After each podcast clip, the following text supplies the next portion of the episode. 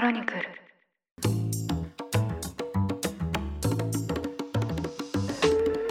おはようございます。7月5日火曜日。ニュースコネクト。あなたと経済をつなぐ5分間。パーソナリティの野村貴文です。この番組では1日1つ5分間で世界のメガトレンドがかかるニュースを解説していきます。朝の支度や散歩通勤家事の時間などにお聞きいただけると嬉しいです。さておとといですね非常に痛ましい事件が起きました。デンマークの首都コペンハーゲンにあるショッピングセンターで無差別の発砲事件が起きましてこれまでに3人が死亡したということです。ですでにですね22歳のデンマーク人が拘束されていて警察は動機を調べているということなんですけど、まあ、テロの可能性も含めて調べを進めている最中です。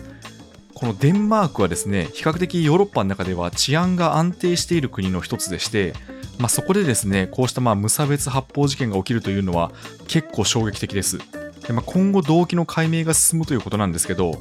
何らかの社会不安を反映しているのかとにかく一日も早い全容解明が待たれるところです。さて今日はスリランカに関するニュースです。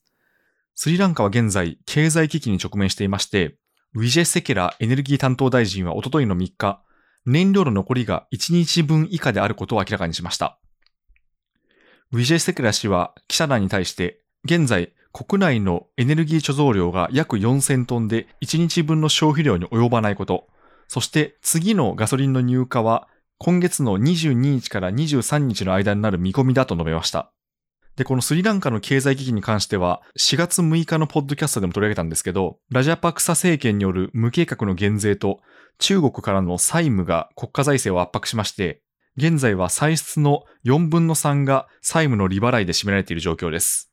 その結果、輸入品であるエネルギーが高騰していたりですね、そもそも入ってこなくなっていまして、まあ、そうした影響から公共交通機関がすべて停止され、学校も1週間休校となっています。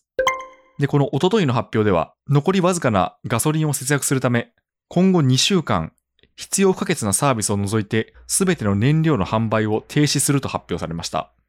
まあ、これによってですね、スリランカの主要な交通手段である三輪タクシーも街角から姿を消しまして、で、一方でガソリンスタンドには、わずかなガソリンを求めて人々の長い行列ができています。で、これがですね、政権に対する不満という形でも現れていまして、6月17日にはスリランカ北部ビスマバドゥの給油所で燃料の在庫切れに立腹した人々が数十人規模の暴動に発展しまして、鎮圧のために軍隊が派遣され、実弾が発砲される事件が起きました。で、また、国会議員の自宅にも火が放たれるなど、激しい抗議デモが続いています。でまあ、このスリランカもですね観光地としてはとても面白い場所でして歴史的建造物など見どころもたくさんあります大統領と5月に辞任した首相が兄弟というふうにですねまあ、結構その縁故的な政治体制も問題視されていましてなかなか経済の好転の兆しが見えないところなんですけど、まあ、このいち早く人々の生活苦の出口が見えることを願います。ニュースコネクトお相手は野村貴文でした。番組への感想は「ハッシュタグニュースコネクト」とつけてツイッターに投稿ください。もしこの番組が気に入っていただけましたらぜひフォローいただけると嬉しいです。それでは良い一日をお過ごしください。